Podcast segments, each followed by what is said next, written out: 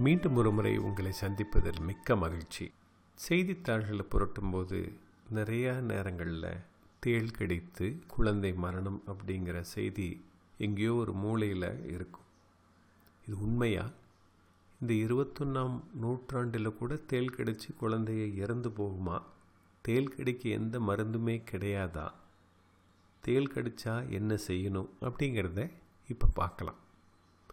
அதுக்கு முன்னாடி தேளை பற்றிய ஒரு வரலாறு. நூறு கோடி ஆண்டுகளுக்கு முன்பு சைலூரியன் காலத்திலிருந்து தேள் இருக்கிறதா சொல்கிறாங்க நமது நாட்டு தேள்கள் மூன்று வகை. அவை செந்தேல் கருந்தேல் நட்டுவாக்களி ஒரு அங்குலத்திலிருந்து பன்னெண்டு அங்குல நீளம் வரை இவை இருக்கும். இந்த தேள்களின் உணவு சுவர்கோழி செலந்தி வெட்டுக்கிளி கரப்பாம்பூச்சி என பல வகையாக இருக்குது. நமது வீட்டில் இருக்கிற தேள்களில் உள்ள நஞ்சு ஹைப்போதலாமஸை தூண்டும். இது நரம்பு மண்டலத்தை தாக்கும். நரம்பு மண்டலத்தில் இந்த கேட்டகாலமின் புயல் போன்று ஒரு பக்க விளைவு ஏற்படுகிறது. அதனால் இதய பாதிப்பு மற்றும் நரம்பியல் பாதிப்பு காரணமாக தான் தேளின் விஷத்தினுடைய வேலை தொடங்குது. இதய பாதிப்பு உயிர் அபாயத்தை ஏற்படுத்தலாம்.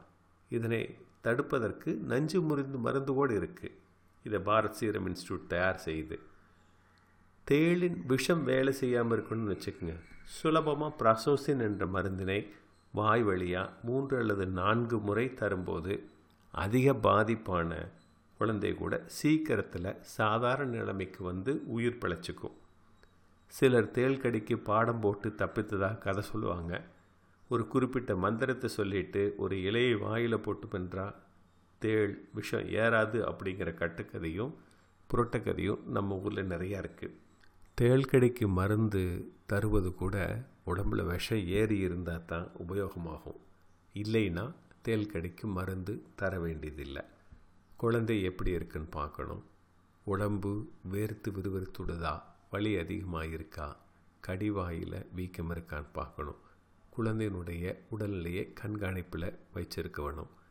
ஏதாவது பிரச்சனைகள் சொன்ன பிரச்சனைகள் வருதா அப்படிங்கிறது கவனமாக பார்த்து கொண்டு இருக்கணும் விஷம் ஏறிடுச்சா இல்லையான்னு ஒரு சந்தேகம் இருக்குதுன்னு வச்சுக்கோங்க. சொன்ன மாதிரி கண்காணிப்பு ரொம்ப முக்கியம். கண்காணிப்பில் இருக்கும்போது இதே துடிப்பு எப்படி இருக்குன்னு பார்ப்பாங்க. உடம்பு அழுத்தம் எப்படி இருக்குன்னு பார்ப்பாங்க. நுரையீரலில் நீர் கோர்க்குதா? மூச்சு விடுறதுக்கு சிரமம் ஏதாவது வருதா? உடம்பு முழுந்தும் குளிர்ச்சியாகி படபடப்பு அதிகமாகுதா அப்படிங்கிறத பார்ப்பாங்க. பல உறுப்புகளினுடைய பாதிப்பு ரத்தத்தில் நஞ்சு ஏறுறது அப்புறம் மூச்சு நிறல் இதுதான் குழந்தைகளுடைய உயிர் இழப்புக்கு காரணமாக இருக்குது தேள் கிடைத்து குழந்தை மரணம் அப்படிங்கிற செய்தி ரொம்ப நாளைக்கு முன்னாடி வரைக்கும் அடிக்கடி பார்த்துட்டு இருந்தோம்.